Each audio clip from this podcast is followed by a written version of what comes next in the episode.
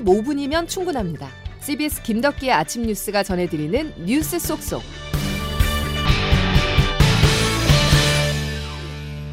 여러분 안녕하십니까? 4월 5일 김덕기 아침 뉴스입니다. 좋은 비는 때를 알고 내린다. 중국 당나라 때 유명신이었던 두보의 호우 시절이라는 글귀인데요. 이보다 더 좋을 수 있을까요? 전국의 메마름을 달래고 산불 지역 주민들에게는 마음을 놓게 하는 비가 충분히 내리고 있습니다. 제주 일부 지역에 호우 경보가 발효되는 등 봄비치고는 꽤 많은 비가 예상되는데요. 먼저 기상청 연결해서 자세한 날씨부터 알아보겠습니다. 이수경 기상 리포터. 네, 기상청입니다. 예, 단비가 앞으로 얼마나 더 내릴까요? 네, 메마른 날씨에 전국에 비가 내리면서 가뭄 해갈에 많은 도움이 되고 있는데요. 현재 제주도 산간에는 시간당 30mm 내외의 강한 비가, 전남 남해안에도 시간당 10mm 내외의 비가 내리고 있습니다. 따라서 대부분 지역에 내려졌던 건조특보가 모두 해제됐고, 이제는 전라남도와 제주도 지역을 중심으로 호우특보가 발효 중에 있는데요. 바람이 강한 서해안과 일부 남해안, 제주도에는 강풍특보도 내려져 있어서 각별히 주의를 하셔야 알겠습니다. 식목일이자 청명절기인 오늘 전국적으로 비바람이 이어지겠고 내일 오전까지 비가 내리겠습니다.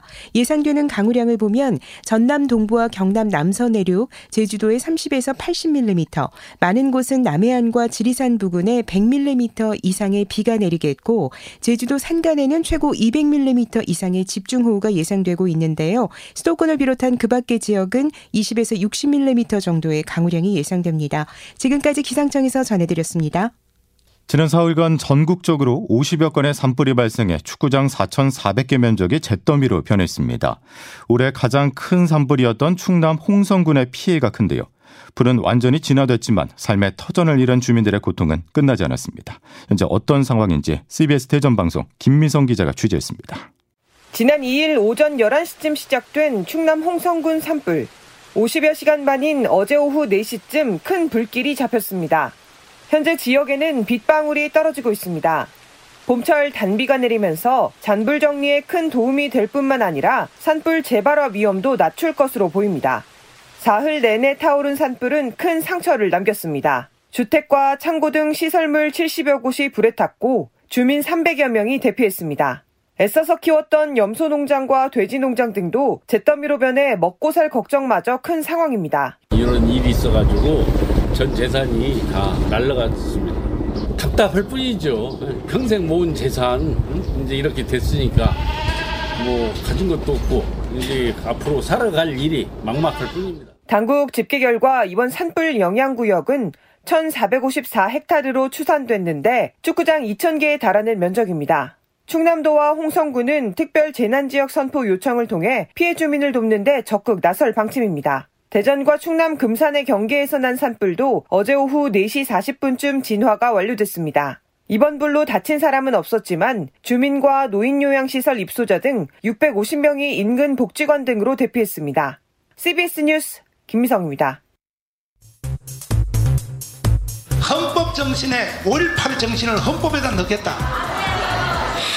그런다고 전라도 표가 나올 줄 압니까? 전라도는 영원히 10%예요. 영원히 10%. 정광훈 목사가 우파 진영 천하통일을 한 건가요? 어, 앞으로 전자도 꺼내지 않겠습니다. 음, 진심으로 반성하고 있습니다. 앞으로 더 이상 이런 일이 없도록 자중하겠습니다. 차후 또다시 이런 형태가 반복되면 그에 대한 또 다른 고민을 하지 않을 수 없을 것이라 생각합니다. 대통령이 보통 3일절과 광복절 정도는 참석을 하거든요. 그리고 4.3 기념일은 이보다 조금 격이 낮은 그 기념일 내지 추모일인데 김재원 최고위원의 해괴한 논리대로라면 추념식은 격이 낮아 불참을 하고 프로야구장과 서문시장은 격에 맞아 방문했던 것입니까? 논란의 발언으로 최근에만 두 차례 사과를 했었던 국민의힘 김재원 최고위원이 또 설화를 일으켰습니다. KBS 라디오에 출연해 제주 4.3 기념일을 폄훼하는 듯한 말을 했는데요.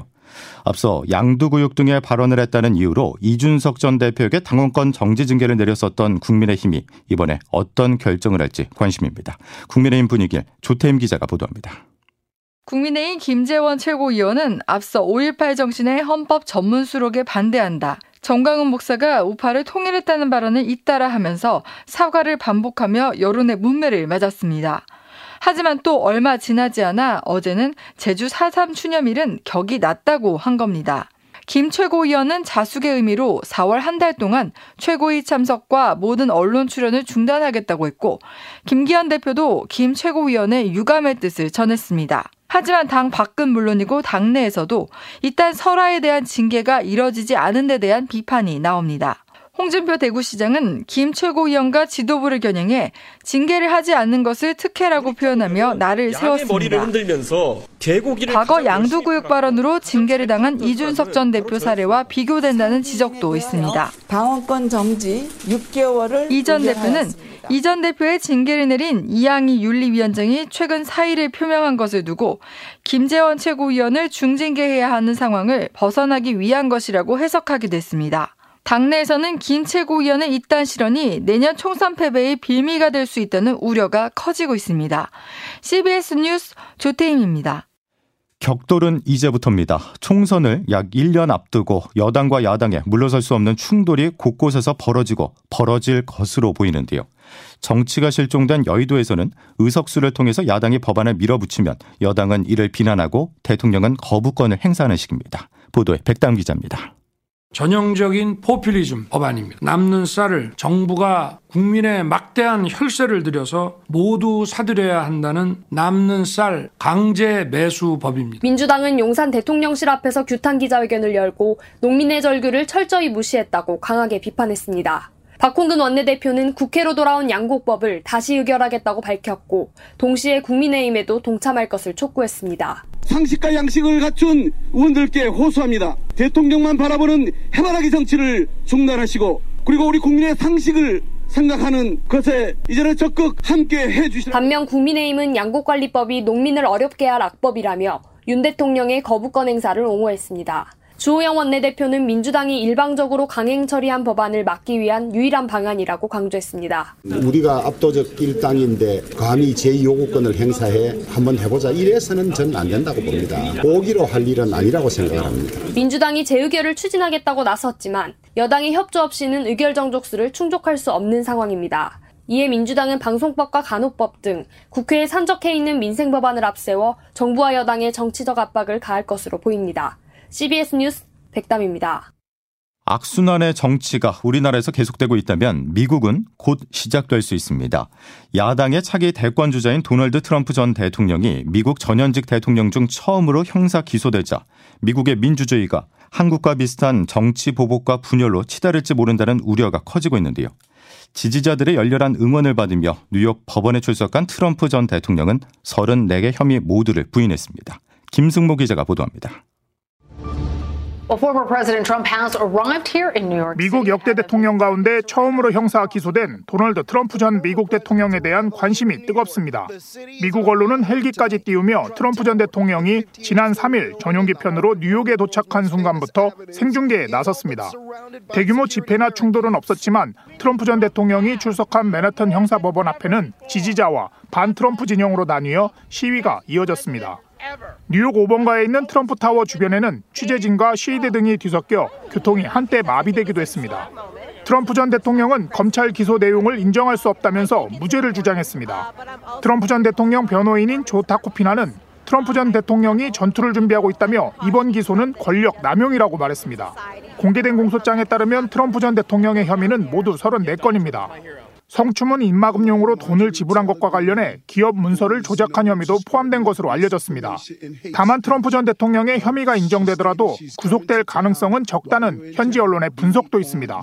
한편 기소인부 절차를 진행한 후안 머천 판사는 트럼프 전 대통령에게 소셜미디어를 통해 대중을 선동하지 말라고 주의하고 오는 12월 4일 법원에서 다시 검찰과 변호팀의 의견을 듣겠다고 밝혔습니다. CBS 뉴스 김승모입니다. 도널드 트럼프 전 대통령 무죄를 주장하며 마녀 사냥식 수사로 정치적 탄압을 받고 있다라는 입장인데요. 김중호 기자와 조금 더 알아보겠습니다. 김 기자. 네. 자, 앞에서 리포트로 함께 하셨지만 사법 리스크 문제 이제 시작이라는 건데 트럼프 전 대통령이 기다리고 있는 혐의가 한두 개가 아니잖아요. 네, 현지에서 기소가 코앞으로 닥친 것으로 보이는 또 다른 혐의. 지난 2020년 대선 이후 조지아주 선거 결과에 트럼프가 이 개입을 했다는 그런 혐의입니다. 예. 어, 당시 경합 지역이었던 조지아주 선거에서 간발의 차로 이 대선 대통령 선거에서 패배하자 2021년 1월 초 브래드 레펜스퍼거 그 조지아주 국무장관에게 전화를 걸어서 이 선거 결과를 뒤집기 위해 11,780표를 찾아내라 이렇게 요구를 했다는 겁니다. 예, 예. 아, 또 한 가지는 지난 2021년 1월 6일 트럼프 전 대통령 지지자들의 연방의회 난입 사태 굉장히 유명했었죠. 그렇죠. 이 배후가 바로 트럼프 전 대통령이다 이런 혐의입니다. 또 이 밖에도 트럼프 전 대통령이 플로리다주 마라라고 어, 어, 자택을 특검이 압수수색을 했었는데요. 여기서 입수한 100여 건의 어, 기밀 문건에 대한 수사, 또 칼럼니스트 엘리자베스 진 캐럴 성폭행 수사도 진행 중이거나 법원 심리가 예정돼 있습니다. 예, 트럼프 전 대통령은 자신에게 닥친 이 사법 리스크를 오히려 지지층 결집을 위한 기회로 사용하는 듯한 분위기잖아요. 트럼프 하면 SNS 아니겠습니까? 예, 예. 어, 요즘에는 이제 트위터가 아니라 자신이 운영하는 SNS 트루스소셜을 사용하는데요. 여기에 올라온 발언들을 보면 이런 분위기를 어, 알수 있을 겁니다. 몇 가지 보시죠. 마라라고 자택 인근 팜비치 국제공항에서 뉴욕으로 출발하기 앞서 올린 글입니다. 예. 어, 마녀 사냥 한때 위대했던 우리나라가 지옥으로 가고 있다 이렇게 썼습니다. 어, 자신을 마녀 사냥 희생자로 거꾸로 보면 검찰을 마녀 사냥꾼으로 비유한 대목이죠. 예. 또 지난 3월 24일에는 이런 글을 올리기도 했습니다. 미국을 진심으로 싫어하는 타락한 사이코패스만이 그런 짓을 이 그런 짓이란 건 자신에 대한 기소 결정이죠. 예. 그런 짓을 할 것이다. 뭐 앞서 리포트에도 나왔지만 이런 그 굉장히 충동적인 선동적인 이런 글에 대해서 재판부도 의식을 했는지 앞으로 이런 충동을 하지 마라 이렇게 경고를 하기도 했었죠. 예. 근데 오히려 기소하는 검찰의 입장이 대조적으로 더 조용합니다. 어, 오늘 트럼프 전 대통령은 일반적인 중범죄 피고인과 다르게 수갑을 채우지 않았고 범인 식별용 얼굴 사진이라고 하죠. 이 머그샷도 촬영하지 않은 것으로 알려졌습니다. 예. 트럼프 대통령한테 휘말리지 않으려고 하는 분위기가 느껴지는데 미국에서는 지금 트럼프 사 태를 한국의 정치 상황과 흡사하다 이런 평가가 나오고 있잖아요. 예, 지금 방송 듣는 청취자들께서도 뭔가 기시감을 느끼실 수 있었을 텐데요. 그 미국 언론들도 그랬나 봅니다.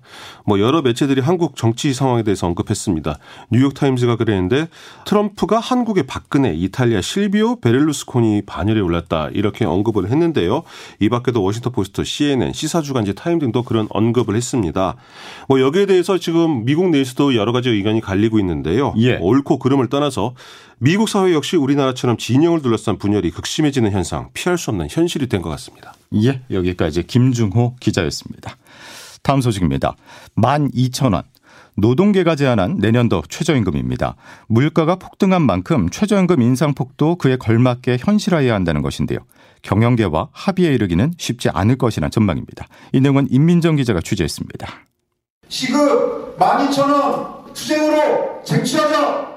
양대 노총이 내년에 적용될 최저임금을 최소 월급 250만 8천 원, 시급 12,000원 이상으로 인상해야 한다는 입장을 밝혔습니다. 올해 적용된 최저임금 시급 9,620원, 월급 201만 580원보다 24.7% 대폭 인상된 수준입니다. 가스, 전기, 교통요금 등 공공요금을 포함해 물가가 대폭 올랐으니 최저임금도 그만큼 올려야 한다는 겁니다. 최임 위원인 민주노총 박희은 부위원장입니다. 월급 빼고 다 올랐습니다. 최저임금 인상폭은 너무 미비해서 물가 수준에도 미치지 못합니다. 그동안 노동계는 본격적으로 최저임금 논의가 진행되는 매년 6월쯤 공동요구안을 발표했는데 이번엔 반드시 최저임금을 대폭 올리겠다며 오는 18일 최저임금위원회 1차 전원회의를 앞두고 선제적으로 요구안을 발표했습니다. 이와 함께 양대 노총은 최저임금 결정 기준에 가구 생계비 반영, 사업의 종류별 구분 적용 삭제 등 최저임금 제도를 개선하기 위한 요구들도 함께 제시했습니다. CBS 뉴스 임민정입니다. 김덕기 아침 뉴스 여러분 함께하고 계신데요. 지금 출근길 전국에 비가 내려서 도로가 미끄러운 곳이 많습니다. 계속해서 안전운전에 신경 써주셔야 되겠고요. 수요일 김덕기 아침 뉴스는 마치겠습니다. 내일 다시 뵙죠. 고맙습니다.